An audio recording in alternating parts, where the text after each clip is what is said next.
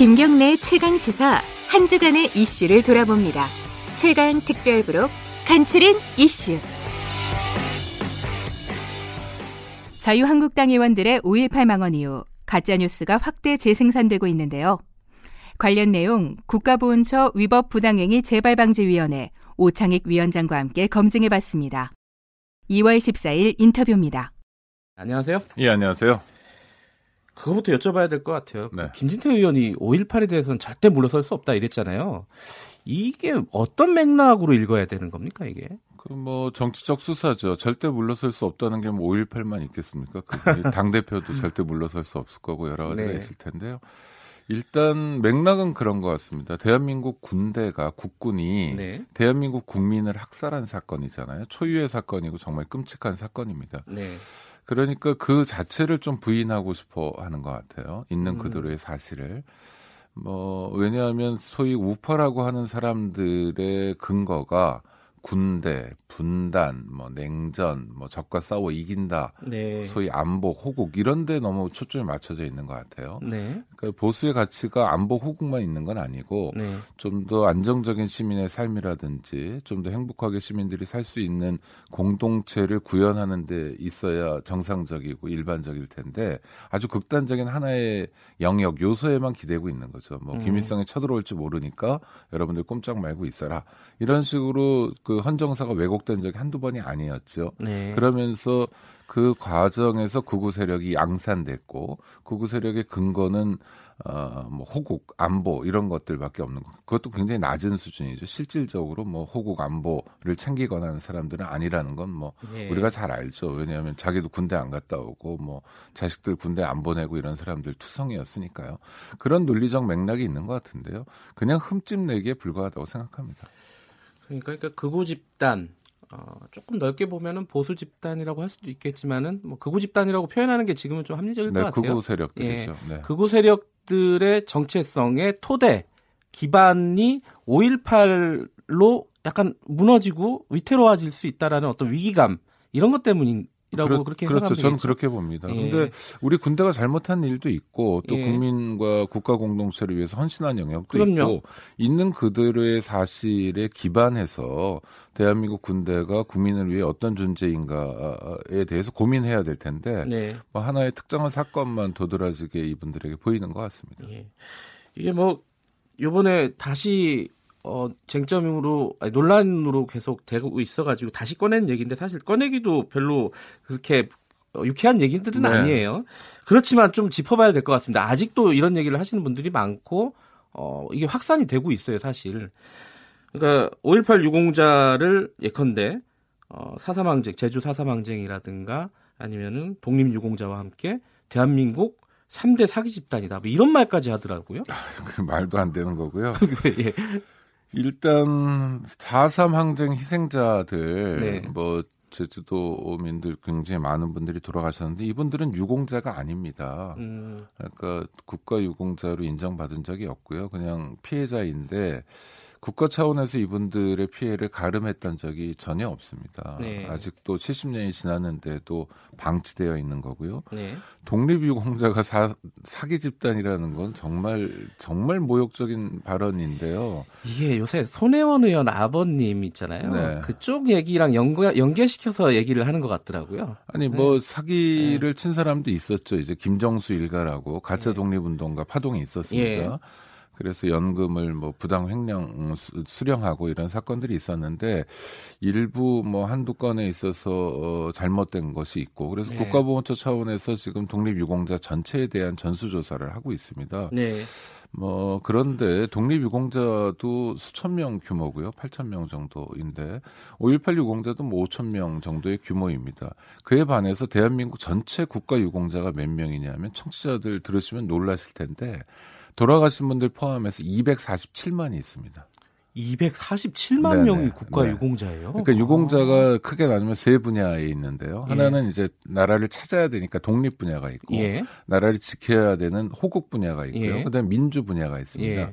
그 중에 민주 분야는 딱 두 그룹밖에 못 들어와 있어요. 4.19하고 5.18만 들어와 있습니다. 음, 네. 그러니까 대한민국 민주주의를 위해서 크게 기여했다고 평가할 만한 분들이 여럿 있죠. 기억하실 만한 분들이 있어요. 예컨대 60 항쟁도 못 들어온 거예요. 네? 네. 어. 그러니까 박종철 이한열 열사 같은 경우에 예. 저 87년 체제라고 하는 대한민국 제6공화국 헌법 개정을 이끈 분들이죠. 예. 그분들 국가유공자 아닙니다. 아하. 전태일 열사도 아니고요. 그 예. 어떤 분도 아니고 4.19, 5.18만 유공자입니다. 그러니까 예. 숫자가 많지 않고요. 독립은 뭐 또 아까 말씀드린 것처럼 많지 않습니다. 그럼 예. 나머지 247만, 246만 누구냐 하면 전부 호국 관련 유공자들이에요. 주로 한국 전쟁 관련 그런데 한국? 전쟁을 통해서 그렇게 많은 유공자가 나온다는 건 있을 수 없는 일이고요. 베트 남전 참전도 아, 있는데. 예. 가장 큰 건 뭐냐면 국가유공자법이 잘못돼 가지고 어 국방부에서 훈장을 받은 사람들이 자동으로 아무런 절차 없이 유공자가 되는 시스템이 아, 마련되어 있어요. 예. 하나는 무공 훈장 수요자입니다. 예. 무에 공이 있으니까 그분들은 유공자가 되는 게 가하지만 지금도 무공 훈장 수요자가 계속 나옵니다. 전쟁이 없는데도 예. 그냥 주는 훈장이죠. 그거보다 심각한 건 보국 나라를 지켰다. 보국 훈장이란 게 있어요. 예. 이거는 군대 직업 군인들이 제대할 때 그냥 자동적으로 주는 거거든요. 네. 보국 훈장을 받은 사람은 무조건 음, 뭐 묻지도 따지지도 않고 국가 음. 유공자가 됩니다. 예. 그러니까 직업 군인으로 제대하신 분들은 모두 국가 유공자가 되는 상황이거든요. 네. 정말 따져보려면 그 숫자가 많은 호국 음. 분야에 있지 않을까. 그런데 보수 세력 또는 극우 세력이 호국 분야에 대해서 문제 제기할 리는 없는 거고요.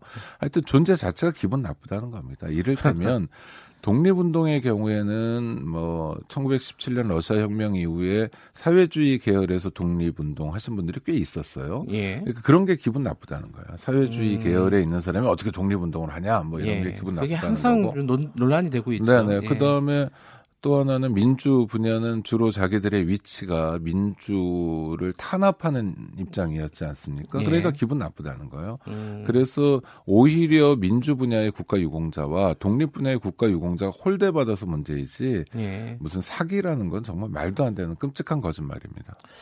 사실 그런 말이 나온 김에 사실 국가 유공자 제도라든가 시스템이 시스템을 다시 한번 좀 볼 필요도 있겠다. 장기적으로 보면은 그럼요. 그런 생각이. 드네요. 네. 자, 그 5.18 얘기로 다시 좀 돌아가 보면요. 네. 지금 여러 가지 가짜 뉴스가 있습니다. 뭐 대표적인 게 지금 북한군 개입설 지만원 씨가 계속 주장하고 있는 네, 아까도 나오네요. 예. 600명이요. 네. 이게 법원에서도 판결이 난 부분이고 그런데 왜 이렇게 자꾸 이렇게 주장을 하는 거죠? 법원 판결이 중요한 게 아니라 예.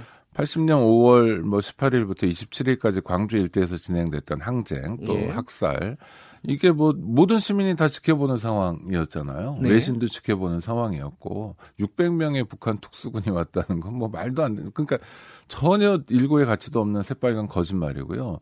또 하나는 그렇게 안보를 중요하게 생각한다는 사람들이 600명의 특수군이 휴전선 인근도 아니고 그 광주까지 내려가서 준동을 하고 설치고 다닐 때 뭐 했냐 뭐 도, 도대체 말도 안 되는 거짓말입니다. 예. 그러니까 대한민국 국군이 이런 일을 할 리가 없다, 할 리가 없어야 된다라는 아. 강박관념이 만들어낸 거짓말 프레임인 것 같고요. 근데 전혀 통하지 않는 거짓말을 자꾸 하는 이유는 뭘까 생각해 예. 보면 어 자꾸 들으면 우리가 익숙해지거든요. 아, 네, 뭐 지만원 씨도 육군사관학교 나온 사람이고 하니까 자꾸 저렇게 얘기하는 데는 뭔가 근거가 있는 거 아닐까라는 일말의 기대감을 예. 얻고자 하는 그런 효과인 것 같아요. 거짓말도 여러 번 들어보면은 네, 익숙해지죠 예, 거짓말에 대해서. 효과가 네. 좀 있죠. 이게 비슷한 맥락인데요. 사실 북한군 개입설하고 비슷한 맥락인데 이 부분도 어, SNS나 이런 데서 퍼뜨리는 사람들이 많더라고요. 광주 교도소 습격설 있지 않습니까? 네. 이 부분을 한번 좀 간단하게나마 좀 정리를 해주셨으면 아니, 그런 좋겠어요. 사실이 없어요. 음. 그러니까 아, 아, 정, 정말 북한군이 온 적이 없고요. 예. 교도소를 습격한 적이 없어요. 전혀 그러니까 존재하지 않았던 거짓말을. 그러니까 광주. 시민군과 당시에 이제 교도소를 거점으로 하고 있었던 계엄군 간에 어떤 교전이 있었던 거는 사실 아닙니까? 아니요 교전이라고 얘기할 만한 상황이 광주 예. 일대 전혀 없었습니다. 음, 그러니까 뭐 시민군이라고 하는 사람들이 총을 들긴 했으나 네. 그 예비군 어, 저, 후- 훈련하는 뭐 카빈총이라고 굉장히 재래식 총기였고요. 예. 실제로 교전다운 교전이 없었고 일방적으로 그 학살에 준하는 예. 일을 당한 거죠. 그러니까 뭐, 뭐, 총격전이 벌어졌다. 우리가 흔히 영화나 네. 드라마에서 보는 것 같은 그런 상황들은 거의 존재하지 않았습니다. 음, 그런 것들은 좀 과장돼 있는 아니 그리고 거네요. 기본적으로 게임이 되지 않으니까 예. 저쪽은 뭐 헬리콥터, 뭐 박격포, 뭐 온갖 첨단 무기를 다 가지고 있고 여기는 뭐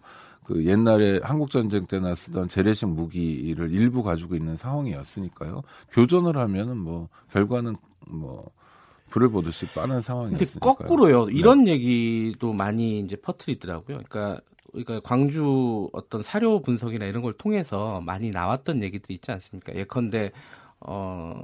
이 대검으로 사람이 찔려서 죽었다 시민들이 네네, 무고한 그런 시민들이 죽었다. 그리고 네. 성폭행을 당했다 네. 뭐 이런 부분들 혹은 어 신체가 훼손이 됐다 특히 네네. 이제 여성의 신체가 이런 부분들은 다 날조다 그런 일이 없었다라고 계속 얘기를 하는 부분들이 많아요 사실 아니 그 목격자가 있고 피해자들이 있고요. 성폭행의 경우에는 우리가 약간 유교 문화도 있고 또 여성이 피해자가 된 처지에서 네. 내가 계엄군들에게 강간당했다고 저 용기 있게 얘기할 수 있는 상황이 아니었죠. 근데 예. 놀라운 게 지난해 이제 한국 사회 미투 문화가 있었지 예, 않습니까? 예. 미투 폭로가 있었고 그 과정에서 어, 광주 항쟁 당시에 성폭행을 당했던 여성들의 증언이 있었습니다. 예. 그러니까 거의 40년 가까운 세월 동안 누구에게도 말하지 못하는 피해자인데도 피해자가 숨어 지내야 되는 상황이어서 아주 대놓고 알려지지 않은 거지. 음. 있었던 사실이 없어지는 건 아니고요. 없었던 사실이 새로 생기는 것도 아닙니다. 자, 이런 얘기 하나하나 짚어보면 한두 끝도 없는데요. 지금 어, 프레임을 좀 바꾸고 있어요. 그 지만원 씨라 아 지만원 씨 김진태 의원이라든가 어, 이쪽 망언을 하셨던 분들이 뭐냐면은 뭐 북한군 개입설 이런 것들보다 이제 가짜 유공자를 색출해야 된다. 뭐 네. 유공자 명단을 공개해라. 떳떳하면 공개해야 되는 거 아니냐. 계속 이 주장을 하고 있습니다. 그러니까 유공자가 전체가 247만 명이라고 말씀드렸잖아요. 그거 예. 다 공개하겠다는 겁니까? 그러니까 어떤 분야는 공개하고 네. 어떤 분야는 공개하지 않고라는 것 자체가 이제 정략적이고 네. 정치 공세적인 측면이 있는 거고요. 어, 구체적으로 만약에 5.18 유공자 중에서 어떤 분들이 가짜가 포함되어 있다라고 네. 하면 국가보훈처에 문제 제기를 하면 됩니다. 그래서 음. 국가보훈처가 유공자를 관리하는 업무를 하는 국가부처니까요. 예. 거기서 요번에 독립운동가들 경우에도 전수조사를 하고 있, 있다고 말씀드렸잖아요. 예. 그러니까 구체적인 문제가 있어서 어떤 사람이 5.18에 유공이 전혀 없는데 이를테면 뭐 정치 권력하고 유착돼 가지고 유공자가 됐다든지 하는 문제가 있다면 그 문제 제기를 하고 그 부분에 대해서 들여다보면 됩니다. 근데 이건 그게 아니라 5.18 유공자 전체를 모욕하려는 거거든요. 예. 그러니까 뭐 명단 공개라는 게 법원 결정으로도 할 수 없는 거고 또 네. 개인 정보기 때문에 할 수 없는 거고 다른 어떤 분야의 국가 유공자도 명단을 공개하고 있지 않은데 5.18만 유독 공개하라고 공세를 계속 반복하고 있는 건 5.18이 문제가 있다라고 흠집내기 위해서 도발을 하고 있는 거죠. 시간이 없지만은 네. 팩트 체크 차원에서 하나만 더 여쭤보면요. 이 5.18 유공자들이 그렇게 혜택이 많다. 전혀 아닙니다. 그럼 어떻게, 어떤 팩트는 어떻습니까? 그러니까 저 상위 등급을 받은 사람들이요, 상위 용사라는 예. 분들 뭐 연금을 받습니다. 예. 1등급은 사실 굉장히 많이 받아요. 예. 월 750만 원이요. 예. 놀라실 거예요. 연간 9천만 원입니다. 네. 근데 5.18 유공자들 같은 경우에 돌아가신 분들이나 다 일시 보상을 했습니다. 예. 그 몇천만 원 수준이었고요. 그 다음에 받는 돈이 전혀 없습니다. 음, 그러니까 연금으로 국가 유공자가 돼서 다른 분야의 국가 유공자들이 받는 처우라든지 혜택에 비하면 정말 터무니없이 적은 음. 거죠. 물론 저 보상은 받았습니다 일시금으로. 예. 그러나 그게 뭐 굉장히 많은 돈이었다거나 네. 또 목숨값이라고 얘기할 만한 수준은 전혀 아니었습니다. 알겠습니다. 좀 사실관계들을 좀 명확히 하고 논쟁이나 이런 것들도 하려면 했으면 좋겠다 이런 생각이 좀 드네요. 다음에 한번 더 모시고 좀다 자세히 얘기를 듣고 싶네요. 네. 여기까지 듣겠습니다. 고맙습니다. 네, 고맙습니다. 오창익 국가보훈처 위법 부당행위 전 재발반지 위원장 어, 인권연대 사무국장이었습니다.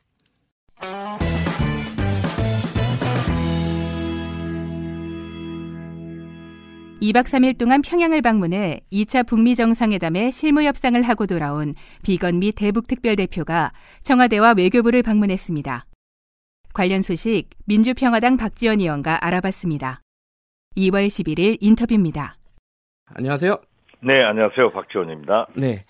박 의원님, 그, 북한 얘기 하기 전에, 아, 5.18 얘기 잠깐 해야 될 것 같아요.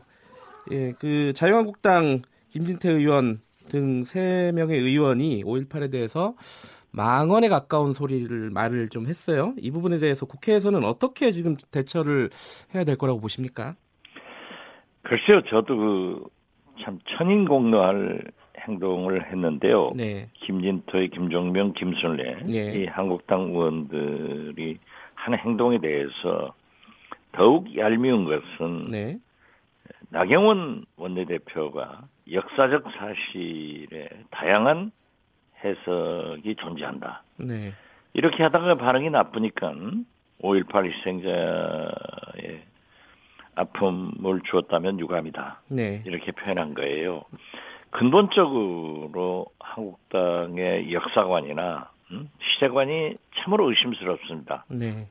따라서 저는 차제에 이 세 명의 의원들은 에, 역사를 부인했기 때문에 네. 국회에서 퇴출시켜야 된다라고 얘기를 합니다.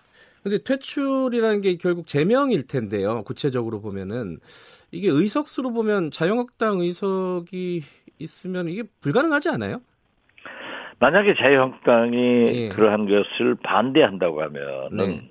마찬가지로 자유한국당 역시 역사적 사실을 부인하는 퇴출 정당으로밖에 국민들은 생각하지 않을 겁니다. 네. 근데 이 자유한국당 쪽에서 이런 어, 얘기들이 나오는 이유가 뭐라고 생각하십니까, 의원님은? 글쎄요, 그 지만원 씨에 대해서는 네, 지금 현재 형사 재판이 진행되지 않고 있습니다. 네, 왜냐하면 자꾸 어, 새로운 발언을 해서 사실대로 이제 에, 고소를 하기 때문에 재판부에서 자꾸 병합 심리를 하고 있는데요. 네, 이러한 것도 빨리 에, 재판을 진행해서 에, 그러한 사실을 밝혀줌으로써 어, 경종을 울리게 될 것인데 네, 이 자유한국당이 이런 시대착오적인 일을 하는 것에 대해서 어, 만약 어, 북한의 폭도 600명이 광주에서 그 폭동을 일으켰다고 하면은 그때 당시 집권 세력이 전두환 세력입니다. 네, 전두환 세력은 북한에서 600명 폭도들이 광주에 들어올 수 있도록 방관했습니까? 국가 안보를 그렇게 무시했습니까? 음, 이러한 책임도 있, 물어야 될 거예요. 네. 논리적으로 좀 맞지 않는다 이런 말씀이시네요. 어. 그 도, 대체 네. 있을 수가 없는 일 아니에요. 네, 어? 한 명, 두 명도 아니고, 어? 도대체 600명이 어떻게 북한에서 광주까지 침투된단 말입니까? 더욱이 그때 당시는 전두환 세력이 집권하고 있었는데, 이러한 어불성설의 일을 가지고 계속해서, 어, 문제를 일으키는 것은 그만큼 광주 영령들을 무시하는 거고 역사를 부인하는 겁니다. 네, 만약 3.1 운동을 그렇게 부인하고 역사적 사실에 대해서 다양한 해석이 존재한다. 이렇게 얘기할 수 있겠습니까? 네. 알겠습니다. 오늘 원래는 이제 이- 어떠한 경우에도 이것은 철저히 이 처벌해야 된다. 네. 하는 것을 거듭 요구합니다. 네, 북미 정상 얘기를 정상회담 얘기를 하려고 했는데 이 얘기는 좀 안 여쭤볼 수가 없어서 먼저 한번 여쭤봤고요. 자, 북미 정상회담 그 협상 얘기를 좀 하겠습니다. 그 비건 대표가 일주일 일정 마치고 돌아갔어요. 근데 이제 북한에서 어떤 얘기가 오갔는지는 아직 안 알려지지 않고 있는데 지금 상황에서 그 박지원 의원께서 이번 일주일간의 협상을 평가하신다면 어떻습니까? 어떻게 됐든 비건 대표가 네. 어, 북한에 가서 김혁, 김혁철 예, 국무위원회 특별대표와 장장 3일간 네, 어, 회담을 한 것은 성과라고 생각합니다. 네, 아, 그리고 비건이 돌아와서 구체적으로 어, 사실을 밝히지는 않았지만은 네, 또 다시 예, 정상회담 전에 회담을 하게 될 것이다. 네, 하는 것도 어, 아직은 어, 합의가 덜 된 부분에 대해서 계속 해 나가겠다는 음, 긍정적 신호이기 때문에 이번 네, 2월 27일, 8일 네. 이 북미 정상회담은 성공의 길로 가고 있다. 음. 그래서 거듭 말씀드리지만 평창 올림픽의 평화가 하노이에서 결실을 봐야 된다 하는 것을 어, 더욱 생각하게 됩니다. 그 일부 언론의 해석은요 조금 다른 부분들도 있더라고요. 예를 들어서 이제 이 김혁철 북한 특별 대표와의 협상 그 대화가 협상이 아니라 터놓고 얘기하는 자리였다 이렇게 얘기를 한 걸 보면은 제대로 뭔가 해결이 안 된 걸 얘기하는 거 아니냐 이렇게 좀 해석을 하더라고요. 이제 부정적으로 보는 쪽에서는 어떻게 보세요 이런 것들은? 그걸 부정적으로 볼 필요는 없습니다. 네. 회담이라고 하는 것은 터놓고 얘기했다는 것 자체가 성과 아니에요? 음. 어, 그리고 아직 어떠한 합의가 도출됐는가는 거듭 말씀드리지만 알려지지 않았지만은 네. 에, 그렇게 오랫동안 어, 회담을 할 수 있었고 또 다시 정상회담 전에 하겠다라고 한 것은 가능성이 높다는 것을 의미합니다. 네. 지금 현재 뭐 small deal이냐 빅 딜이냐 예. 이러한 것들이 명확하게 안 나오니까 네. 언론에서나 전문가들은 그런 지적을 할 수도 있겠지만 저는 굉장히 좋은 에, 결과로 도출되고 있다 음. 이렇게 보고 있습니다. 긍정 긍정적인 신호가 더 많다 이런 쪽으로 보시는군요. 그렇습니다. 예. 에, 그러나 역시 에, 트럼프 대통령이나 김정은 위원장이나 두 네. 분다 아, 스타일상 탑다운 방식을 좋아하시기 때문에 네. 그 실무 비건 김혁철 라인에서 그렇게 완전한 것이 합의 도출되기는 에, 하지 않을 것이다. 저는 네. 그렇게 봅니다. 어, 이게 베트남에서 지금 다낭이냐 하노이냐 뭐 얘기가 있다가 하노이로 결정이 됐잖아요. 저는 처음부터 네. 북한은 제 경험에 의하면은 네. 어, 여러 가지 support를 받을 수 있는 네. 북한의 대사관이 있는 곳을 꼭 어, 택하더라고요. 네. 그래서 사실 하노이와 다낭은 물론 어, 좋은 곳이지만은 다낭은 북한 대사관이 없지 않습니까? 네. 그래서 저는 하노이가 될 것이다라고 얘기를 했고 네. 미국이 더 큰 합의 도출을 위해서 어, 하노이로 양보를 해준 것도 진전이다. 음. 네, 그렇기 때문에 우리는 그러한 장소도 미국이 이 양보를 해줬다고 하면은 네. 김정은 위원장도 어, 상당한 에, 합의를 위해서 큰 안을 수용해야 된다라고 음. 거듭 말씀드립니다. 아, 미국이 하노이로 양보를 해줬기 때문에 네. 어, 북한도 뭐 일정 부분 좀 양보를 해야 되는 거 아니냐 이런 말씀이시군요. 그러한 좋은 신호 아니겠어요? 예. 좋은, 야, 좋은 양보이고. 예. 예. 예. 근데 아까 그 말씀 하셨잖아요. 이 스몰들이냐 빅들이냐 뭐 이 얘기가 아직 뭐 구체적으로 나온 건 아니지만은 그박 의원님의 좀 어떤 예측을 좀 듣고 싶네요. 이 어, 이번 회- 회담이 2차는 어떻게 될 것인지 1차와 다르게. 저는 예. 북미 간에 네. 그 남북 간의 비핵화 문제를 논의할 때도 네. 비핵화는 3단계로 될 것이다. 네. 첫째가 모라토리움. 네. 지금 현재 모라토리움 단계 아닙니까? 네. 두 번째는 동결. 그리고 신뢰가 회복되면은 완전한 비핵화가 이룰 것이다. 라고 네. 했는데 저는 사실 지금 현재 에, 그렇게 논의가 되고 있지만은 미국 본토 공격의 tool 방법을 없애주는 ICBM의 폐기 네. 그리고 어, 지금 현재도 핵을 생산하고 있는 영변 네. 어, 모라토리움 아 죄송합니다. 어, 영변 예. 핵시설을 전문가를 초청해서 어, 폐기를 해준다고 하면은 미래의 핵과 네. 어, 특히 미국이 이, 두려워하는 핵 확산을 에, 차단할 수 있기 때문에 큰 진전이라고 봅니다. 음. 아, 문제는 에, 트럼프 대통령이 북한이 요구하는 에, 경제 제재 해제 네. 및 종전선언 에, 그리고 어, 워싱턴과 평양에 연락사무소 설치 등은 거기까지 갈 수 있는가 하는 것에 대해서는 조금 어, 어려울 것 같은 그런 음. 예감이 듭니다. 아, 근데 이제 요번 2차 정상회담의 핵심은 북, 그 미국이 북한에게 어느 정도 제재 완화를 약속할 것이냐 이 부분이라고 저 저번에 이제 인터뷰한 정세현 전 통일부 장관은 얘기를 하더라고요. 그렇습니다. 지금 예. 현재 김정은 위원장으로서는 내놓을 것을 거의 다 내놨습니다. 네, 에, 그리고 어, 자기들이 요구하는 것도 어, 종전선언이나 어, 핵 부분 신고 네, 이런 문제 이런 것이 회- 왔다 갔다 하는데 에, 이제 에, 트럼프 대통령이 북한에 무엇을 해줄 것인가? 예, 특히 경제 제재 네, 완전한 해제인가 아, 완화인가 이런 것이 아직 결정되지 않았기 때문에 예. 에, 지금 어, 비건 김혁철 회담에서도 명확한 선이 나오지 않았다. 음. 저는 그렇게 봅니다. 그래서 네, 김정은 위원장의 제안에 대해서도 행동 대 행동으로 어, 트럼프 대통령도 어, 감동적인 그런 제안을 해서 이번에 합의가 되기를 바랄 뿐이죠. 네.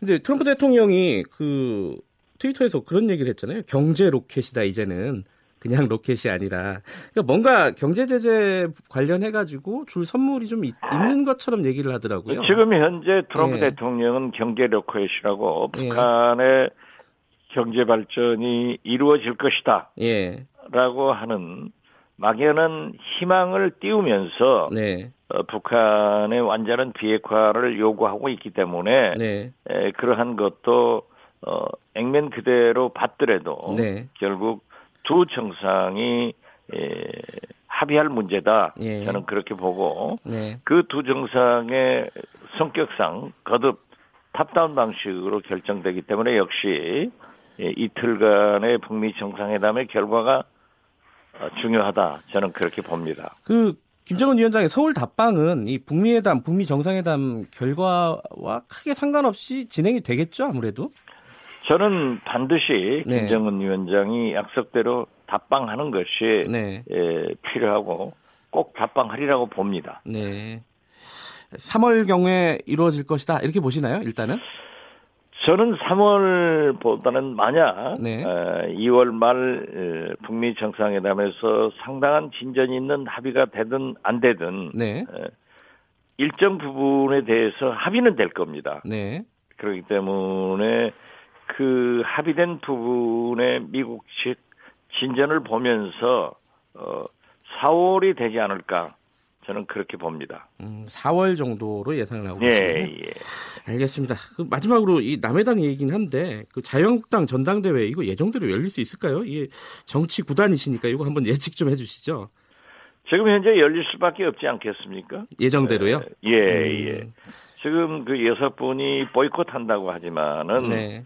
그 명분은 없습니다. 음, 아, 그렇기 때문에 저는 처음에는 박관영 국회의장이 선관위원장이기 때문에 네. 에, 연기될 것이다 하고 예측을 했지만은 선관위원장이나 현재 비대위원장 네. 그리고 어, 당에서 결정했다고 하면은 이제 여섯 분이 오히려 보이콧하는 것이 공색해 보인다. 음, 아, 그래서 저는 전당대회는 예정대로 열릴 것이다. 음, 그렇게 해석을 합니다. 알겠습니다. 정치 구단의 예측을 들어봤습니다. 오늘 여기까지 듣겠습니다. 고맙습니다. 네, 감사합니다. 민주평화당 박지원 의원이었습니다.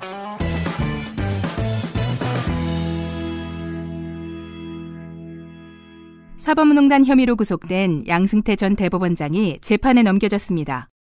더불어민주당 백혜련 의원과 함께 관련한 소식 알아봤습니다. 2월 12일 인터뷰입니다.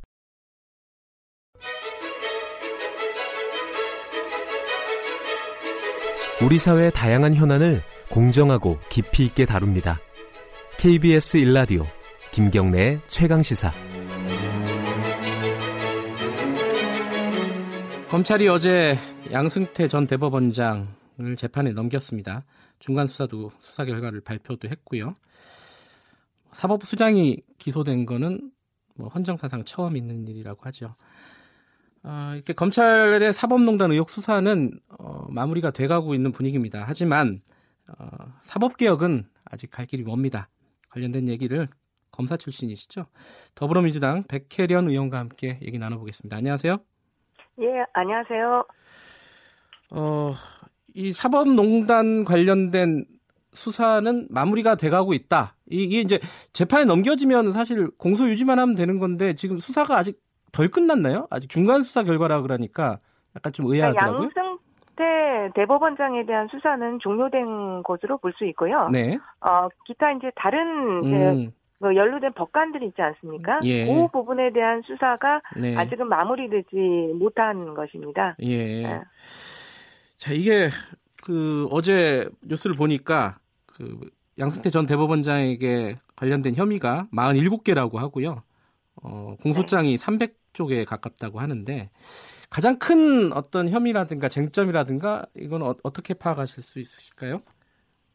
아, 그동안 언론에서도 많이 나왔지만 결국은 어, 검찰이 여러 가지 범죄 혐의로 기소를 했지만 그 중에 대부분이 사실은 직권남용 권리행사 방해입니다. 그래서 네. 어, 그 부분과 관련해서 양승태 전 대법원장의 지시가 있었느냐 또 불법성이 있느냐 아, 이 부분이 아, 가장 큰 갈- 관건이 예. 될 것으로 보입니다.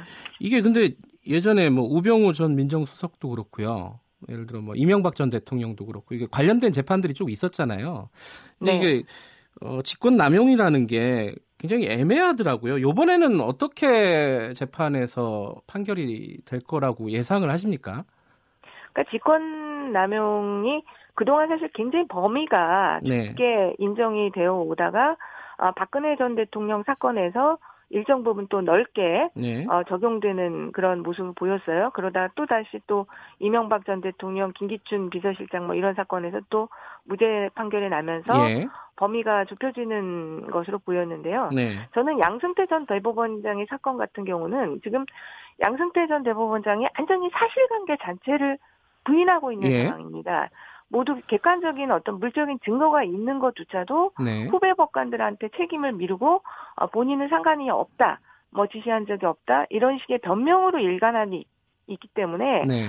어, 결국은 이 문제는 어떻게 보면 법리보다도 사실관계 인정의 문제에 어, 포커스가 맞춰질 가능성이 크다고 봅니다. 그렇게 음. 된다면 오히려 사실관계가 인정이 된다고 한다면 어, 직권남용의 법리를 가지고는 오히려 무죄 쓰기가 어려운 사건이 되지 않나 음. 이렇게 보이거든요. 그리고 어, 사법부의 수장이라는 어, 이치가 네. 그동안 아니 대법원장의 제왕적 이치라고 하죠. 거의 모든 것에 관여할 수 있고 어 할 수 있는 그 지, 지시할 수 있는 이치에 있기 때문에 네. 오히려 직권남용의 법리에 있어서 어 그동안의 우리나라의 대법원장의 에, 이상, 지위 이런 것들이 더 오히려 발목을 잡을 가능성이 있다고 보이고요. 네. 어, 재판의 독립이라는 그런 큰 가치에 있어서는 어, 우리 대부분의 법관들이 동의할 수밖에 없기 때문에 이번에 양승태 어, 전 대법원장의 직권 남용 혐의는 저는 어, 충분히 인정될 수 있다고 보입니다. 아, 예, 뭐 법정 공방이 치열할 것 같은데요. 네. 근데 이게 근데 이 더불어민주당 쪽에서 이 특별재판부 관련된 법안도 제출을 했잖아요. 이게 어떤 재판부가 이 사건을 맡게 되느냐 이게 이제 초미의 관심사 아니겠습니까? 이게 어떤 식으로 이루어져야 된다고 보세요? 아, 일단은 지금 검찰 수사 과정에서 이게 사법부의 도- 태도에 대해서 국민들이 굉장히 어, 실망을 한 상태 아닙니까? 굉장히, 네. 어, 어, 결국은 제 식구 감싸기 아니냐 그런 어, 시각들이 굉장히 많기 때문에 네. 절차적 중- 정당성이 지금 굉장히 중요합니다. 그래서 재판부가 공정한 재판부에 배당이 되는 것이 중요한데 사실 이 판사들의 사회라는 것이 굉장히 연줄이 어그 얽혀 있는 사회고 예. 어 같은 뭐 곳에서 근무를 했다든지 여러 가지 가능 학연 지연 여러 가지로 사실 이 양승태 어 전 대법원장과 직간접적으로 인연이 없는 사람이 사실은 없다고 할 수 없을 정도의 그런 부분인데요. 예. 근데 어쨌든 간에 지금 그 사법농단 사건에 대비, 대비해서 서울중앙지법에서 지금 형사 합의부 세 부를 어 증설한 상태 아닙니까? 예. 그 중에서 이제 36부에서 임종원 전 차장 사건을 맡고 있습니다. 네. 아, 그렇다고 한다면 제가 볼 때는 지금 이 결국 사건 배당은 그 형사합의부 재판장들의 업무량이나 피고인 등의 연관 연고 관계 예. 이런 거를 고려해서 배당을 어, 할 텐데요. 지금 민종원 전 차장 사건을 맡고 있는 36부를 제외하고 34부와 35부의 배당될 가능성이 굉장히 크다 이렇게 음, 예. 보입니다. 그쪽으로 배당이 된다면요. 지금 말씀하신 대로 그러면은 네. 뭐 공정성이라든가 뭐 이런 부분들은 크게 문제가 없는 걸로 보이십니까? 어떻습니까? 지금 형식적으로는 제가 알기로는 네. 어 지금 신설된 어 합의비들은 예. 어 직간접적으로는 어 사법농단에 관여된 어 판사들과 관련이 음. 없는 것으로 예. 어 그 알고 있거든요. 예. 그렇기 때문에 절차적인 정당성은 확보할 수 있을 것으로 보입니다. 예. 아까 뉴스 브리핑에서도 잠깐 얘기를 했었는데요. 이 그 사법농단, 그러니까 재판 거래 의혹과 관련된 의원들 있지 않습니까? 뭐 네. 더불어민주당의 서영교 의원도 있고 자유한국당 쪽에도 있고요. 지금 뭐 네. 거론된 의원만 한 여섯 명 정도 되는데 이 부분은 기소나 이런 것들이 가능하다고 보세요. 어떻게 보세요? 지금 현실적으로 그 사건 실제로는 어, 어 팩트가 굉장히 중요한데요. 네. 어떤 식으로 어 그것이 이루어졌냐 법원의 일방적인 네. 어뭐 그 결정인 것인지 아니면 상호 간의 뭐 요구라든지 이런 이런 것들에 따라서 많이 달라질 수가 있는 부분이고요. 네.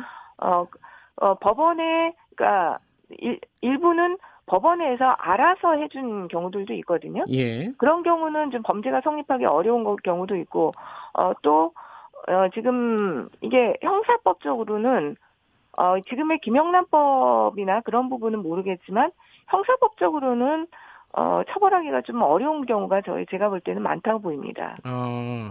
이제 이제 그러니까 시효의 문제, 예. 이런 것들도 있겠죠. 그러니까 수사는 하겠다는 거잖아요, 검찰에서. 그 부분도 명확하지는 않은데요. 아, 그래요? 사실관계는, 어, 명확히 할 필요는 있다고 보입니다. 근데 예. 이미 제가 볼 때는 어, 조사가 다 어느 정도 진행된 것으로는 알고 있거든요. 예. 그러니까 사실관계는 명확하게 할 필요는 있지만은 이게 처벌이 가능할지는 법리적으로 좀 따져볼 필요가 있다 이런 말씀이시네요. 네, 그렇습니다. 그리고 지금 이제 어, 아까 말씀하신 대로 어, 양승태 전 대법원장에 관련된 수사는 사실상 마무리가 된 거고 좀다 나름 남은 어떤 사- 부분들에 대한 수사들이 앞으로 이루어진다고 해도 그게 이렇게 길지는 않을 거잖아요, 그죠? 지금 검찰에서도 계속 얘기하고 네. 있는 거지 이번 달 말까지는 어, 정리를 하겠다는 입장이기 때문에요. 이번 달 안으로는 이 사법농단 음, 수사는 예. 종료될 것으로 그렇게 보입니다. 그러면은 검찰 수사는 마무리가 되는데 이제 사법 개혁 문제 있지 않습니까? 예를 들어 뭐 법원 행정처를 어떻게 할 것인지 뭐 이런 부분들이 좀 속도를 내야 될 것 같은데 이 일단 대법원 측에서는 안을 보냈잖아요 국회로 네. 지금 국회에서는 어떻게 논의가 되고 있습니까 그 부분은 사실은 국회가 지금 이제 자유한국당이 2월 국회를 보이콧하면서 예 어, 사개특위에서 그동안 사실 어, 논의들이 좀 나름 활발하게 이루어지고 있었고요. 예. 어, 일정 부분 합의된 부분들도 있었습니다. 네. 사법행정회의에 대해서 어, 자유한국당의 의원님들도 굉장히 또 그 반대하시는 분들도 있지만 적극적으로 생각하시는 의원님들도 계셔서 많은 부분 합의가 이루어졌습니다. 예. 아, 그런데 지금 국회가 다시 개점 휴업 사태가 되면서 예. 어, 추가 논의가 진척이 예, 되지 못하고 있는 상태인데요. 지금 자유한국당 의원님들도까지도 대부분 지금의 어, 그 법원 행정처 시스템으로 갈 수는 없고 네. 어, 사법행정이나 이런 다른 외부적인 인사가 참여하는 어, 해- 행정 기구가 필요하다. 이런 음. 부분들에 대해서는 다 동의가 아. 이루어진 어, 상태라고 보면 될 것 같습니다. 근데 대법원에서 보낸 안이요. 그 사법행정회의 이런 안들이 약간 좀 후퇴했다. 애초에 국민들이 바라던 수준보다는 후퇴했다. 이런 평가들이 당시에 좀 있었는데 이런 것들은 좀 네. 개선이 되는 건가요? 국회에서? 그러니까 법원에서는 그동안 그 어, 법원은 그 개혁 회의에서 했던 사법행정회의의 어, 이상과 구성보다는 좀 더 후퇴한 것으로 보이는 예. 어, 법원의 판사들이 한마디로 더 많이 참여하는 형태의 네. 어, 그런 안을 어, 보냈습니다. 그런데 아, 그것은 하나의 의견일 뿐이고, 네. 뿐이고요. 결국 그것을 어, 법률안으로 만드는 것은 사법개혁 어, 특위 그리고 국회에서 하는 일이기 때문에요. 네. 어, 저희는 그것을 참조만 할 뿐입니다. 그리고 예. 그 법원의 후퇴한 입장에 대해서는 어 굉장한 질타가 의원들 사이에서도 있었기 때문에 그 안이 그대로 뭐 받아들여지지는 않을 것이라고 보입니다. 이렇게 이제 검찰이 사실상 이 사법농단 의혹과 관련해 가지고 칼자루를 쥐고 어, 수사를 거의 마무리하는 단계까지 왔는데 자 사법개혁은 이렇게 국회에서도 논의가 되고 어, 뭐 이제 기소도 되고 뭐 이렇게 됐는데 그러면은요 이 얘기는 좀 여쭤보고 싶어가지고요 검사 출신이시기도 하니까요 그러면 검찰 개혁은 어떻게 되는 건가 이게 참 좀 난감해요 사실은 예. 그동안 사법 개혁의 핵심이 이 검찰 개혁이었죠. 우리가 그러니까요. 항상, 예, 사법 개혁이라고 할 때는 어, 검찰 개혁이 중심에 있었는데 예 어, 이번에는 진짜 초유의 사법 농단 상태로 검찰 개혁이 어, 조금 밀려난 듯한 그런 느낌이 있는 것은 사실입니다. 예. 그러나 지금 사법 개혁 특위에서 여전히 예. 어, 검찰 개혁이 가장 중요한 과제로 어, 다뤄지고 있고요. 그러니까 네. 지금 두 축으로 한마디로 어, 이루어진다 이고 있다고 생각하면 되는데요. 공수처 설치와 아, 수사권 조정 예. 어, 이 두 축으로 지금 검찰 개혁 과제에 대한 논의들이 이루어지고 있습니다. 근데 예. 어 언론에서 보도를 통해서도 많이 보셨겠지만 네. 수사권 조정과 관련해서는 어 굉장히 많은 부분 이제 합의를 이루었습니다. 그래서 네. 지금 그 구- 정부에서 냈던 합의안을 중심으로 네. 어그 상당 부분 어 검찰의 권한을 제한하고 어 경찰의 권한이 좀 더 확대되는 형태의 수사권 조정안에 대해서 많은 합의가 이루어진 상태인데요. 그러니까 네. 그 검찰이 이제 수사는 직접 수사는 좀 더 줄이고 예. 어 공소 유지에 좀 더 집중하는 기간으로 그렇게 하는 것으로 많은 합의가 이루어지는 상태입니다. 그런데 그 검찰 개혁의 가장 핵심이라고 했던 공수처, 공수처. 설치, 예.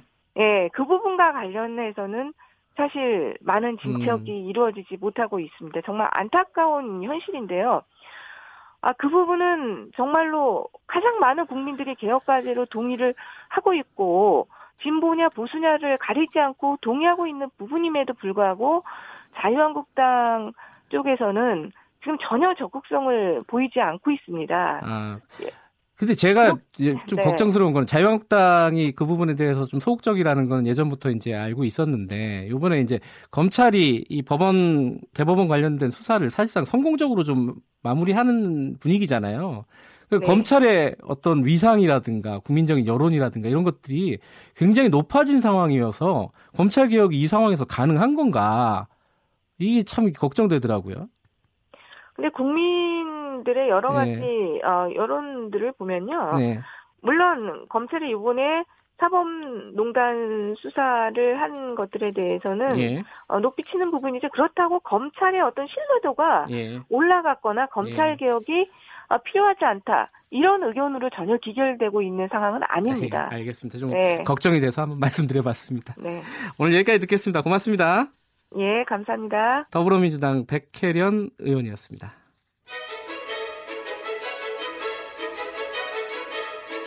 우리 사회의 다양한 현안을 공정하고 깊이 있게 다룹니다. KBS 일라디오 김경래의 최강 시사.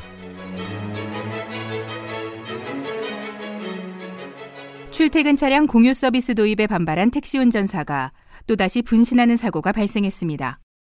전국 민주택시 노동조합 구수영 위원장 연결해서 관련 입장 들어봤습니다. 2월 13일 인터뷰입니다. 안녕하세요. 네네, 안녕하세요. 아, 벌써 세 번째입니다. 그 지금 병원에서 치료를 받고 계시다고 보도를 봤는데 갔다 오셨죠? 네네, 네네, 다녀왔습니다. 어떠세요? 건강은 회복은 좀 하셨나요? 예, 예, 생명에는 뭐 지장이 없고요. 예. 예, 뭐 상당히 좀 좋아지고 있는 것 같습니다. 예. 안타깝지만.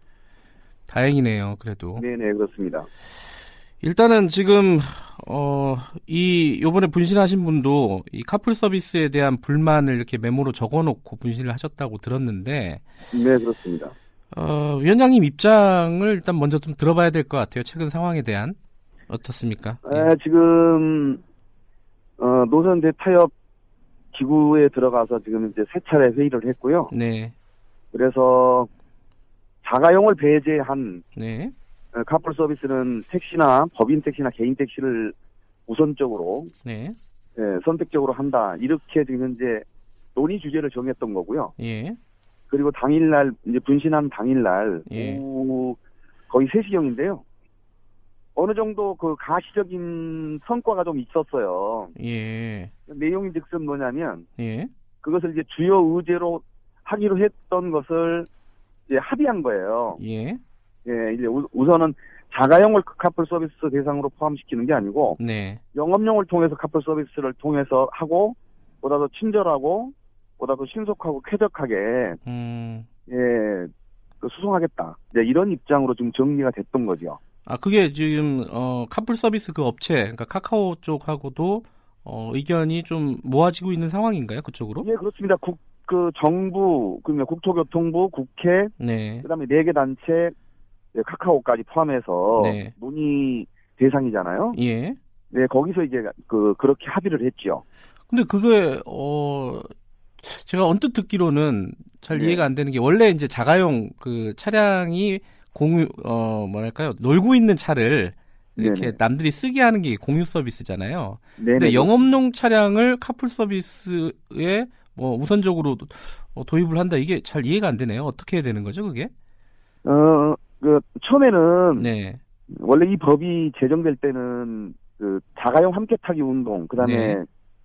목적지하고 이제 출발지하고 목적지가 같은 사람들끼리 네, 카풀 서비스 하는 것들이 그런 취지로 이제 입법 취지가 좀 그 했던 거죠. 그렇죠. 시행하는 예. 과정 속에서 이제 우후죽순적으로 이제 그 카풀 업체들이 이제 등장하게 됩니다. 네, 그래서 택시 산업에 미치는 영향이 상당히 크고 네, 또 택시 산업은 어 수입이 보장되지 않기 때문에 네, 어 그 운유되는 차량들이 많아요. 예, 그래서 이제 그 동안에는 콜 서비스를 가지고 했었으나 예, 콜 서비스가 콜 서비스 가지고는 한계가 있다라고 하는 것들이 확인되는 그 순간서부터 네, 택시를 이용한 것을 좀 택시랑 같이 함께 했으면 어떻겠느냐라고 하는 게 이제 음, 공통된 의견이었었어요. 예, 예, 그래서 그걸 갖다 이제 자가용하고 영업용이랑 같이 함께 했었으면 이 문제까지 여기까지 오진 않았을 겁니다. 음, 그런데 그러지 않고 자가용만 이제 카풀을 한다고 하니까 네, 택시는 안 그래도 수입도 줄고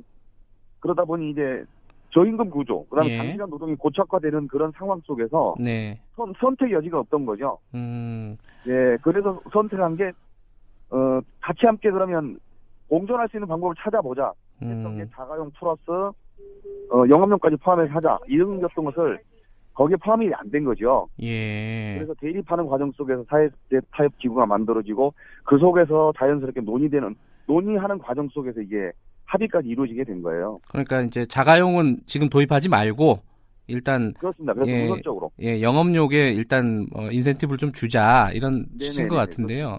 네. 근데 원래 출퇴근 시간에는 택시가 좀 부족하지 않나요? 어, 정, 그러니까 촘촘하게 정리를 하자면 네. 부족하지는 않습니다. 아 그래요? 네, 네, 그렇습니다. 그러니까 뭐냐면 수요 공급을 정확하게 원활하게 좀 제공을 해야 되는데요. 네.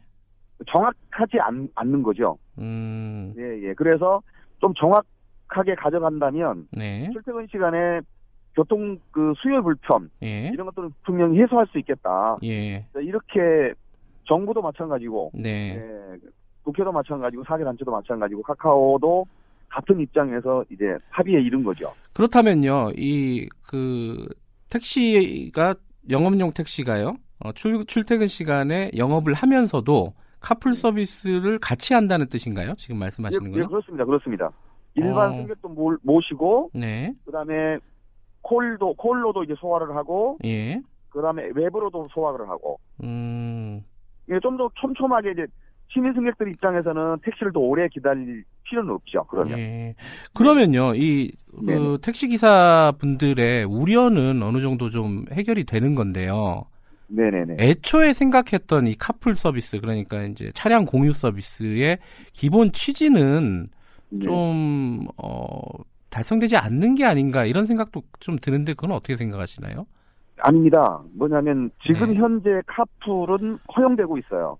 아, 지금도요? 허용되고 있습니다. 예, 예, 예. 지금도. 그렇다고 해서 지금 카풀을 선한 카풀을 그냥 지금도 하지 말자 이런 게 아니고요. 네. 예, 하지 말자는 게 아니고 카풀도 하고 택시하고도 같이 그러니까 출퇴근 시간에 카풀도 하도록 하고요. 네. 그다음에 그 틈새를 활용한 뭐 법인과 개인을 이용해서 또 카풀을 같이 함께 하자 이런 음. 거죠. 그러니까 기존의 카풀들은 그대로 하는 거죠. 예, 그러니까 다만 지금 카카오 서비스 카카오 측에서 만든 카풀 서비스는 그 자가용 차량에 전면적으로 도입하지는 않는다 이런 게 합의가 된 건가요? 그러면은 예, 예, 그렇습니다. 그렇습니다. 아 이게 그러면 네. 대화에 그 얹어진 건가요? 아니면 최종적으로 합의가 된 건가요? 최종적인 합의가 아니고요. 네, 최종적으로 합의를 하려면 사회적 대- 타협 기구에서 정리할 예. 부분이 몇 가지가 있습니다. 네, 그것을 최종적으로 다 정리되면 어, 대타협을 했다라고 하는 그 합의서를 작성할 거예요. 네, 그러면 법조문 이게 법을 개정할 것은 법으로 가는 거고요. 예, 정책이나 제도를 개선하거나 아니면 규제를 개혁 개선할 것들은 규제 개선하는 방향으로 그렇게 정리가 되면 예. 최종적으로 합의를 그 합의를 그 발표할 겁니다. 아 그러니까 발표하기 지- 전이긴 하지만은 어쨌든 서비스 카카오 측과 택시 업계 쪽이 어, 일정 정도의 합의를 봤다. 지금 말씀하신 부분에 대해서요. 예, 그렇습니다. 잠정 예. 합의를 봤다 이렇게 보시면 예. 될 거예요. 그러면은 당분간은 어쨌든 나중에 뭐 전면적인 도입은 다시 논의를 해야 될 것 아니겠습니까? 자가용 쪽에 도입하는 네, 네, 부분은. 그렇습니다. 그렇습니다. 그러면 당분간은 그래도 택시 운전 기사분들이 분신하고 이런 안타까운 상황은 벌어지지 않겠다 이렇게 보면 되겠네요. 예, 예, 그걸 그 방지하기 위해서 예. 예, 우- 우선적으로 잠정 합의를 한 겁니다. 지금 오늘 16일부터요. 네네네. 택시 요금이 인상이 되지 않습니까? 서울 네, 택시 그렇습니다. 요금이요. 27% 네, 네, 인상이 되는데 네. 이렇게 되면은 택시 업계가 조금 숨통이 좀 터지나요? 어떻게 어떻게 보십니까? 어, 배당 월별로 보면, 네. 그러니까 기사 한 사람당 월별로 보면 24만 원에서 30만 원 정도 요금 인상 효과가 발생을 합니다. 네. 근데 문제는 요금 인상만 그 취할 게 아니고 네. 요금 인상이 됐으면 택시 승객 서비스를 어떻게 할 거냐, 네. 좋은 서비스, 그다음에 안전성, 쾌적성, 신속성에 대한 택시의 그 장점을 네. 승객들한테 요금 인상과 함께 같이 돌려드려야 되는데 네. 저희들이 지금도 그 교양 시간이나 아니면 조금씩 그 시간이 나면 네. 자정 노력뿐만이 아니고 택시 그 친절 서비스 관련해서 네.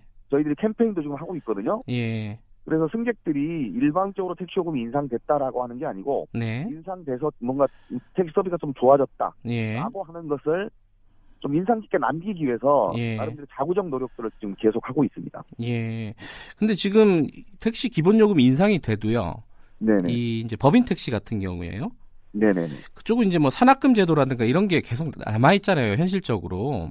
맞습니다. 이제 그런 부분들은 어떻게 좀 해결을 해야 된다고 보시, 보시 나요? 그래서 서울시하고 택시 예. 사업자들하고 합의를 했습니다. 예. 택시 요금 인상이 되더라도 산학금 인상으로 인해서 근로 조건이 약화되지 않도록 네. 육- 최소한 6개월에서 최장기간 1년 이상은 이 상태를 유지한다. 현 상태를 유지한다. 예. 이렇게 지금 현재 서울시하고 합의를 했습니다. 예. 바로 이제 그 요금 인상을 하면 바로 산학금 인상으로 해서 예. 기사들이 그 상당히 많은 부담감을 갖고 있었지 않았습니까? 예. 예, 그러, 그러니까 그러다 보면 또 서비스가 좀 질도 떨어지고 네. 그래서 어, 서울시가 그런 내용들을 다 파악해서 음. 사업자들하고 합의를 했던 것이고요. 예. 만약에 즉각적으로 산학금을 인상하는 사업자에 대- 대해서는 네. 특별 조사를 통해서 어 거기에 상응하는 네. 대가를 치를 수 있게끔 예. 그렇게 지금 서울시하고 합의를 했던 겁니다. 근데 좀 더 본질적으로는요. 산학금 제도를 좀 폐지를 하고 뭐 완전 월급제를 실시해야 된다. 이런 의견들도 있지 않습니까? 예, 그렇습니다. 지금 현재 국회 법이 지금 제출되어 있고요. 예. 정부도 강력한 의지를 갖고 있습니다. 근데 이게 현실적으로 좀 어려우니까 안 되는 거잖아요. 원래 굉장히 오래 전부터 94년도인가요? 그때부터 네네, 이 산학금 제도를 폐지한다고 했었는데 네, 지금 안 되는 그렇습니다. 이유가 있는 거잖아요. 안 되는 이유는 이제 그 당시만 하더라도 택시 근로자들 중에서 신용 불량자들이 상당히 많이 있었어요. 예. 그리고 택시 사업자는 그 신용 불량자들을 이용해서 그 사람들의 약한 고리를 이용해서 이렇게 예. 저렇게 이윤을 추구하다가 예. 세상이 많이 바뀌고 그러다 보니까 이제 정부도 그렇고 국회도 음. 그렇고 이제 전 근대적 임금 제도인 산학금 제도는 반드시 이번 기회에 네. 없애자. 예. 이제 그렇게 사회적 공감대는 형성되는 것 같아요. 예. 그러니까 예, 그래서 보다 더 발빠르게 국회로 음. 움직이는 것 같고요. 네. 사업자들도 많이 전향 전향적으로 예. 월급제에 대해서 검토하고 있는 그런 상태인 것 같습니다.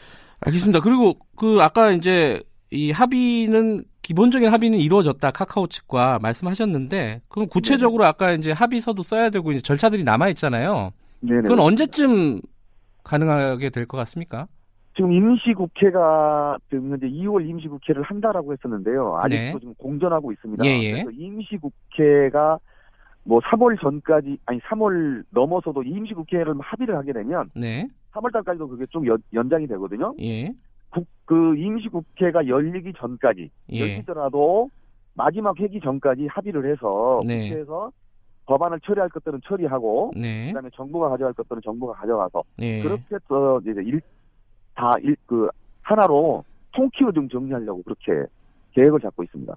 알겠습니다. 그, 네. 어, 애초에는 그 합의가 전혀 이루어지지 않고, 그 네. 대타협 기구에서 좀 대화가 공전될 때는 택시 네네. 업계에서 좀 파업을 하는 게 아니냐 이런 좀 우려도 있었는데 지금 당장은 뭐 그런 일이 벌어지지는 않겠네요.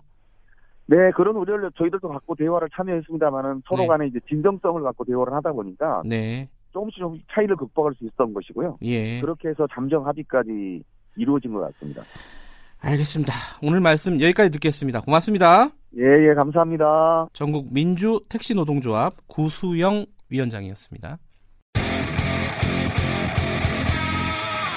더불어민주당과 행정안전부, 청와대 등이 올해 안에 다섯 개 시도에서 자치경찰제를 시범 실시하겠다고 밝혔습니다.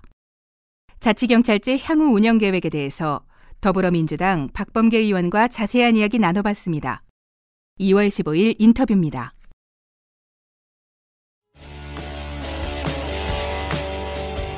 김경래의 최강 시사는 여러분의 참여를 기다립니다.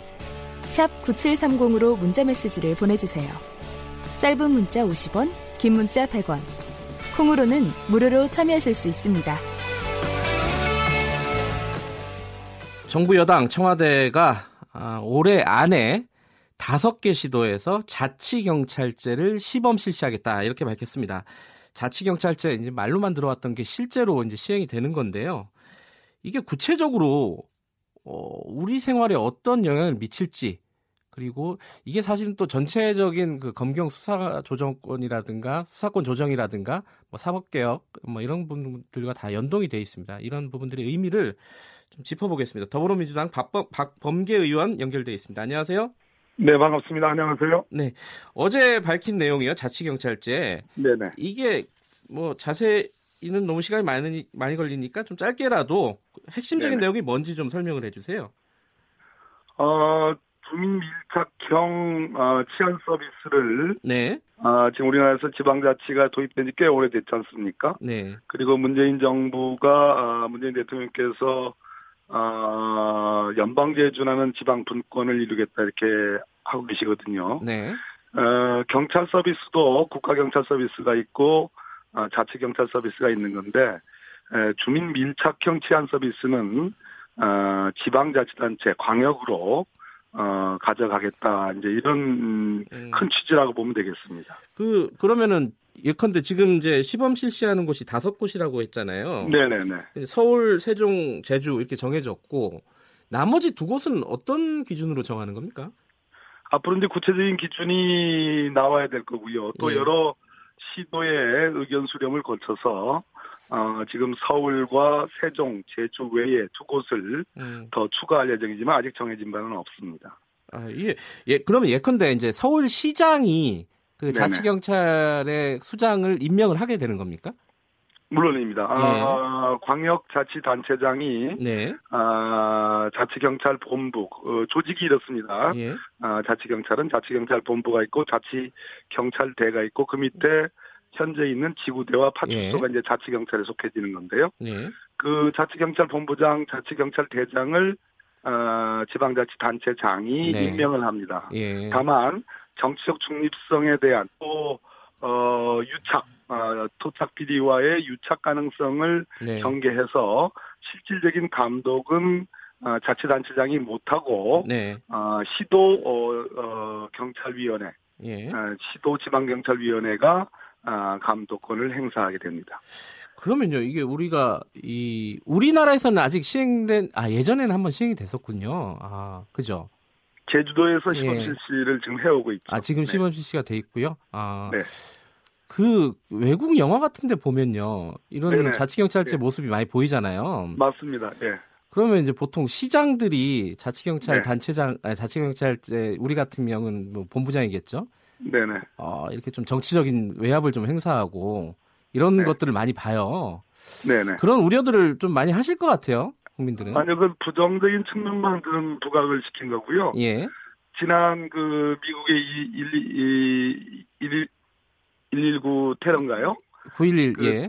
예, 예. 그 뉴욕에서 벌어진 예. 그 테러에서 뉴욕 시장이 진두지휘하는 모습을 아마 보셨을 예. 겁니다. 예. 예, 그런 긍정적인 측면이 있고 또 하나는 그 미국 드라마 미드라고 하는 미국 드라마를 보면 네. 어떤 사건이 초동에 발생했을 때 FBI라는 연방 경찰과 주 경찰 그리고 심지어 보안관까지 네. 이렇게 출동을 해가지고 서로 업무 조정을 하고 어, 서로 분담을 하는 그런 모습을 볼 수 있습니다. 그래서 예.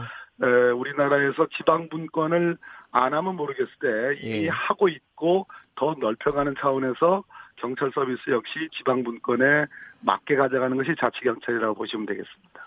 그러면요. 국민들 입장에서는요. 네. 이 자치경찰제가 시행이 되면은 네. 뭐가 좋은 겁니까? 구체적으로는. 그 좋은 게 경찰- 있으니까 바, 바꾸는 거잖아요. 경찰이 지금까지는 국가 경찰 시스템이죠. 예. 아, 아시다시피 이 지방 분권은 아, 주민에게 보다 더 가깝게, 보다 더 친절하게, 네. 보다 밀접하게 서비스하는 것을 목표로 합니다. 그리고 주민이 자율적으로 어, 자기의 삶을 결정하는데 중요한 시스템이 되는 거죠. 경찰도 역시 마찬가지입니다. 아, 치안 서비스를 보다 주민 밀착형으로, 즉 쉽게 말해서 민중의 지팡이에 가까운 모습으로 가는 거라고 생각하면 되겠습니다. 전 세계적으로 네. 이러한 자치 경찰은 선진국들이 대부분 하는 제도이기도 합니다. 이게 여야 간의 이견은 별로 없나요? 국회 법이 통과돼야 되잖아요. 그런데 문제는 없는지 좀 여쭤보고 싶네요. 그동안 자치 경찰에 대한 아, 논의만 무성했지 구체적으로 입법화의 계획이 이제 처음으로 어제 밝혀진 거거든요. 예. 그래서 2월 달 중에 에, 안영희 간사인 홍익표 의원이 대표 발의를 할 예정이고요. 예. 어, 이 부분이 이제 어제 발표되고 어, 그렇다면 어, 자유한국당과 같은 야당의 입장이 이제 곧 공식적으로 어, 나올 예정이고 예. 구체적으로 아직 공식적인 입장은 나와 있지는 않습니다. 네, 이제 몇 가지 이제 어, 네네. 각계 반응들을 좀 여쭤봐야 되는데요. 일단은 경찰 입장에서는 좀 네. 불안하다 이런 기사들이 많이 나오고 있어요. 이제 일선 경찰들이 왜냐하면은 지방직으로 좀 이전이 될 가능성도 있고요. 네네. 그리고 이제 업무상에 좀 혼란이 야기될 수도 있다. 업무가 좀 중복이 될 수도 있고 초동 조치 같은 경우에는 이런 부분들은 어떻게 좀 해결하실 방안들이 있나요? 경찰 입장에서는 국가경찰 일원 조직에서 있다가 네. 아, 기관의 조직이 분리가 되니까 당연히 그것을 환영만 할 수는 없을 겁니다. 네. 다만 아, 경찰 입장에서는 검찰의 소위 수사권, 수사지휘권을 아, 넘겨받아야 되는 그런 입장에서는 네. 아, 자치경찰을 자치경찰제 무조건 반대하거나 소극적으로 지금 대하기는 어려울 것입니다. 네. 아, 무슨 제도든 간에 어떤 어, 개혁을 하는 데 있어서는 다소간의 부작용이 따를 수 있겠으나 큰 네. 방향에서 지향에서는 옳은 것이기 때문에 에, 뭐 경찰의 반발은 그렇게 크지 않을 것으로 생각을 합니다. 이제 검찰 쪽도 반발하고 있어요. 이게 이제 네네. 경찰도 반발하고 검찰도 반발하는 모양새인데 이제 검찰은 사실은 이게 검경 수사 조정 수사권 조정하고 연관이 돼 있잖아요. 네. 그러니까 검찰의 수사권을 경찰한테 일부 넘겨줄 예정인데 그러려면은 경찰의 힘을 좀 분산시켜야 된다. 지금 너무 비대하다. 근데 지금 예. 내놓은 정부와 야- 여- 여당에서 내놓은 제도는 어 지금의 경찰 제도랑 크게 변한 게 없다. 실효적이지 네네. 못하다. 이거예요. 네네. 이거 어떻게 네. 보십니까? 이거는? 어, 뭐 완벽하고 이상적인 그런 그 제도라는 것은 어, 논의를 해가면서 네. 어, 서로 최종적으로 기관 간에 또 국민들 사이에서도 또 정파 간에 의견이 다른 것은 이제 절충을 하고 조화를 이루면 되겠고요. 네. 예, 그러나 중요한 것은 원래 자치경찰제는 어, 뭐 검경 수사권 조정과 꼭 논리상의 어떤 맥락을 같이 하는 것은 아닙니다. 네. 자치경찰제는 말 그대로 지방 분권의 차원인데 네. 다만 수사권을 넘겨받는 경찰 입장에서 어, 공룡화 비대화되는 거 아니냐라는 예. 우려는 일견 타당한 면이 있습니다. 예. 그렇기 때문에 자치경찰제 논의와 함께 가야 되는데 어제 발표된 그 내용은 일단은 에, 입법화의 구체적 로드맵이 분명해졌다는 점에서 의미가 크다고 하겠습니다. 예. 아, 두 번째는 어, 초동 조치권 그리고 어, 생활 밀착형 어, 치안 서비스와 관련된 범죄 수사를 어, 자치경찰제에 주기로 하고 또 하나 중요한 것은 2022년까지 이 자치경찰의 사무 범위를 에, 확대해 간다라는 음. 표현도 있습니다. 그렇기 때문에 검찰이 에, 비읍하다. 예. 예, 지금 시, 시범 실시되고 있는 제주 자치경찰보다는 훨씬 더 진일보된 안이거든요. 예. 그렇기 때문에 에, 뭐 불만이 있다 하더라도 이제는 에, 입법화의 로드맵이 분명해진 이상은 예. 에, 서로 이성적으로 어, 머- 머리를 맞대고 보다 아, 현실 타당한 예. 아, 그런 방안을 논의하는 데 나오는 게 좋, 좋겠다. 반발할 일, 일만은 아니다. 이런 예. 생각을 가지고 봅니다. 근데 최근에 이게 사실 딱 그 지금 이 어제 발표한 자치경찰제 안과 연 100% 연동되는 얘기는 아니지만요. 이 사기특위 관련해 가지고요. 네네. 그 검찰이 이 자치경 자치경찰제 그리고 검경 수사 조정권 관련된 의견을 여당 의원들한테는 안 주고 야당 의원들한테만 보냈잖아요. 이게 이게 그 반발한다는 어떤 제스처를 보여 보여준 것 같은데 네네. 이거 어떻게 보십니까 이런 거는 예, 좀 간지럽게 보고 있습니다. 간지럽게요? 그 무슨 말씀이시죠? 아, 처음에 신문에 왔을 때 여야 의원들에게 보냈다는데 저희들은 받은 게 없어요. 저도 사기특위위원인데 예 예. 받은 게 없는데 어찌된 일인가 했더니 보니까 야당 의원만 보냈다고 오늘 이제 기사가 나오더라고요. 예. 예, 그래서 간지럽다는 생각이 들고요. 음. 뭐 검찰의 반발은 아무래도 검찰 개혁이 지난 수십 년간 어, 우리 예. 사회의 큰 국가적 과제였는데 에, 수사권 조정에서 검찰 일선 검찰이 느끼는 아, 그런 뭐 어떤 우려라든가 그런 것 충분히 이해되지만 예. 그러나 아, 큰 차원에서의 검찰 개혁, 수사권 조정, 자치 경찰제 이런 것들은 아, 국가적 어, 과제로서 해야 될 지향입니다. 네. 근데 이제 이 자치경찰제 제도는 이제 일단 정리가 된 거고요 안으로 네네. 앞으로 가야 될 게 검경 수사권 조정하고 공수처 설치 이 부분은 지금 네네. 어떻게 돼가고 있습니까? 아, 어제는 이제 자치경찰제의 모습, 어, 예. 로드맵이 나왔고요. 오늘은 이제 문재인 대통령께서 주재하시는 일종의 에, 검찰, 경찰, 국정까지 포함하는 권력기관 개혁 점검 회의가 있거든요. 네. 아, 그것의 핵심은, 아, 뭐, 국- 국정원법 개혁안, 예, 개정안도 있습니다만, 역시 공수처 도입은 반드시 예, 해야 되는 문제고, 검경수사권 조정, 자치경찰제 도입, 예. 이런 것들이 이제 서로 어, 톱니바퀴처럼 어, 맞춰져서 이제 논의가 시작이 되겠습니다. 에, 이것이 뭐 어느 특정한 기관이나 특정한 예. 국민들을 위하는 것이 아니고 전체 국민, 우리 국가의 미래와 관련된 문제이기 때문에 에, 기관 이기주의를 최소화하고 예. 또 이성적으로 머리를 맞대고 논의하면 아, 저는 아, 건설적인 그런 아, 해결 방안이 나올 것이다 이렇게 에, 생각을 합니다. 근데 수사권 조정은 여야가 좀 의견이 모아지고 있다라고 얘기를 들었는데 공수처 설치는 아직도 난망하다 그래요? 맞습니까 지금? 네, 자유한국당이 뭐 조금 더 변함이 없는데, 네. 에, 그래도 중간에 있는 어, 바른미래당이라든지 민주평화당, 네. 뭐저 정의당은 물론이고요. 네. 찬성하고 있기 때문에 에, 어느 순간에 가서는 어떤 어, 결단을 내려야 될지도 어, 모르겠습니다. 반드시 이뤄야 될 제도입니다. 알겠습니다. 공수처 네. 관련해서는 뭐 다음에 한번 여쭤보도록 하고요. 오늘은 여기까지 듣겠습니다. 고맙습니다. 네, 감사합니다. 더불어민주당 박범계 의원이었습니다. 대한민국 중심 채널